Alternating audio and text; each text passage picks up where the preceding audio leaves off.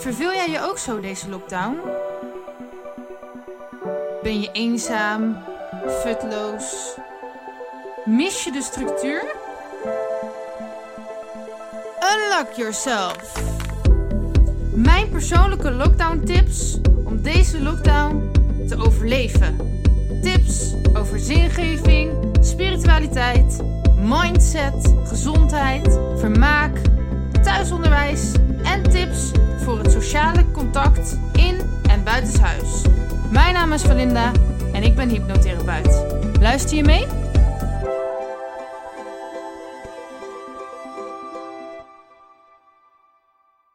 Tip 11. Breng structuur in je week en dag. We zitten met z'n allen langdurig thuis en daardoor is de verleiding groot om een beetje te gaan lantefanten, hangen en luieren. We zien wat minder zonlicht, dat maakt ons ook wat slomer. En ja, veel mensen gaan dan toch wat langer in de bed liggen, op de bank hangen, Netflixen, de hele dag op hun telefoon. Dat soort dingen. dat is op zijn tijd zeker niet slecht voor je, want we hebben ook gewoon rust nodig en je wordt heel creatief van rustig aandoen. Maar op lange termijn uh, ja, ga je vaak dan veel ongezonder eten. Doe je verder helemaal niks, waardoor je snel teleurgesteld wordt in jezelf, dat je niet aan je dromen en doelen werkt. En je beweegt dan gewoon minder. En beweging en gezond eten zorgen ervoor dat je je gelukkig ging voelen. Als je dus precies tegenovergestelde doet, zoals op de bank hangen en ongezond eten, heb je gewoon veel meer kans dat je uiteindelijk depressief wordt. Nou, daarvoor is het dus handig om dat te voorkomen dat je een structuur aanbrengt in je leven. Want dat geeft je doelen voor de dag en het geeft je het gevoel dat je nuttig bezig bent. Het geeft je zin in het leven. Nou zullen veel ouders denken, nou die structuur die heb ik wel hoor. Want ik denk dat kinderen allemaal best wel vroeg wakker worden en die dwingen je als ouder om je bed uit te komen. Nou, op dit moment is er ook nog thuisonderwijs. Moet je ook nog veel voor doen in een bepaalde structuur. Dus ouders zullen hier misschien wat minder last van hebben. Maar de mensen zonder kinderen, daarvoor is de verleiding toch wel heel groot om wat luier te worden. Omdat er gewoon minder afspraken zijn van buitenaf. Je hebt natuurlijk wel je online afspraken. Hoop ik. Um, dus zorg ervoor dat je structuur aanbrengt in je dag en in je week.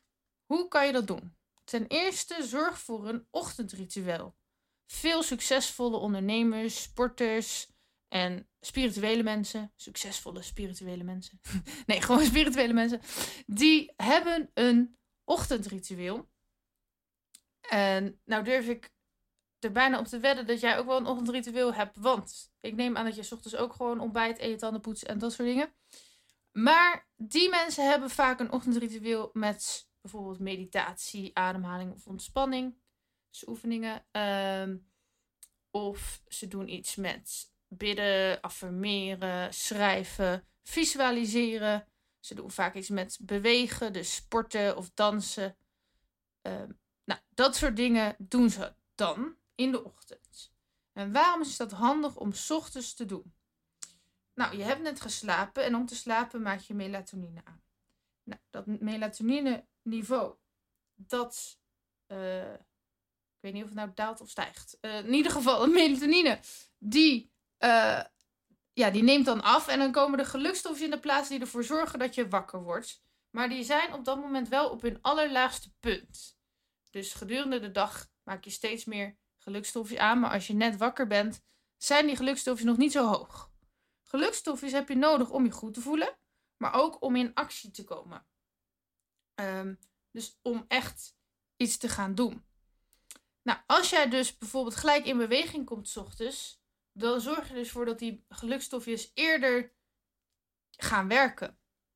En dat zorgt ervoor dat je dus in een bepaalde flow komt de rest van de dag.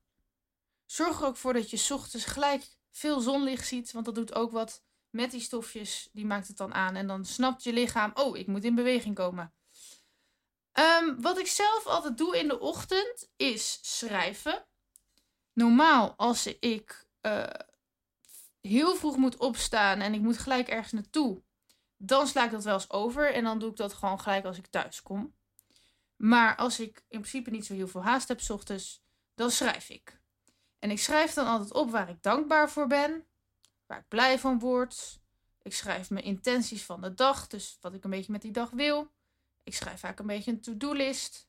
Nou, uit die to-do-list kan je dan weer de big three kiezen. Dus de drie belangrijkste dingen die je in ieder geval die dag gedaan wil hebben. Dan heb je in ieder geval het gevoel van als ik die, drie heb, die drie dingen heb gedaan, dan ben ik in ieder geval echt tevreden dat ik dat heb gedaan. Wat ik ook nu in de lockdown doe, is vaak yoga plannen in de ochtend. Het zorgt ervoor dat ik rustig wakker word. Uh, bij yoga ben je ook vaak bezig een beetje met je intenties voor de dag. Je wordt heel relaxed en een beetje stressloos kan je dan lekker de dag beginnen. En je komt toch in beweging al. Um, wat ik ook vaak doe, s ochtends, vaak nog in mijn bed, is dat ik um, een soort uh, overgavehouding doe. Dus voor de mensen die aan yoga doen, de child pose. En dan zeg ik ongeveer de volgende zin. Dus niet altijd precies deze zin, maar ongeveer. Ik zeg dan iets als: Ik geef me over aan het leven. Want ik ben te klein en te menselijk om alles te overzien en te kunnen beheersen. En daarom vraag ik aan dat wat hoger is dan mijzelf om door me heen te werken en te leven.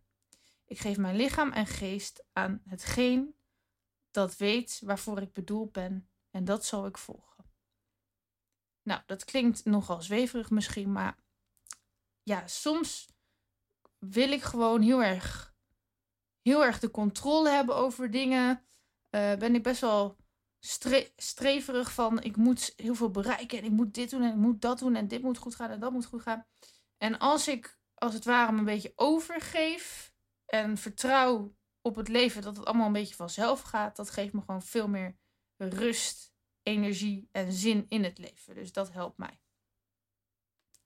En de rest van de dag herinner ik me dus aan dat ik het eigenlijk helemaal niet zelf hoef te doen, maar dat het gewoon vanzelf door me heen floot. Door het leven wat door mij heen floot. Nou, uh, wat kan je nog meer doen in een ochtendritueel? Oh ja, ook heel veel mensen doen lezen of muziek luisteren. Dus dat ochtendritueel is gewoon iets heel belangrijks om jezelf op gang te helpen. Doe iets wat voor jou werkt. En je kan ook regelmatig je ochtendritueel veranderen. Maar pak in ieder geval een van deze dingen. Dat gaat echt heel goed voor je werken. Dan is het ook handig als je naast het ochtendritueel ook nog andere structuren aanbrengt in je dag. Nou, ik doe dat dus al in het schrijven. Maar je kan er ook voor kiezen om bijvoorbeeld een soort weekplanning te maken van deze dag doe ik het huishouden. Deze dag doe ik de administratie. Deze dag doe ik de boodschappen. Dat soort dingen helpt. Uh, plan ook je online sportlessen vooruit. Dan weet je zeker dat je gaat. Heb je misschien ook nog het sociale contact via het uh, videobellen. Uh, en dat zorgt, ja, dus dat zorgt er ook nog voor dat je wat minder eenzaam bent. En dat je het ook echt gaat doen. En het zorgt dus weer voor structuur. Nou, zelf plan ik ook mijn sociale contacten want je mag natuurlijk nu nog wel gewoon mensen zien, alleen wat minder mensen. Die plan ik ook altijd een week vooruit, soms nog iets langer, of mijn muziekafspraken. Uh, zodat ik zeker weet dat ik niet vereenzaam, maar ook zeker weet dat mijn doelen verder gaan. Dus dat ik uh, niet stil blijf zitten.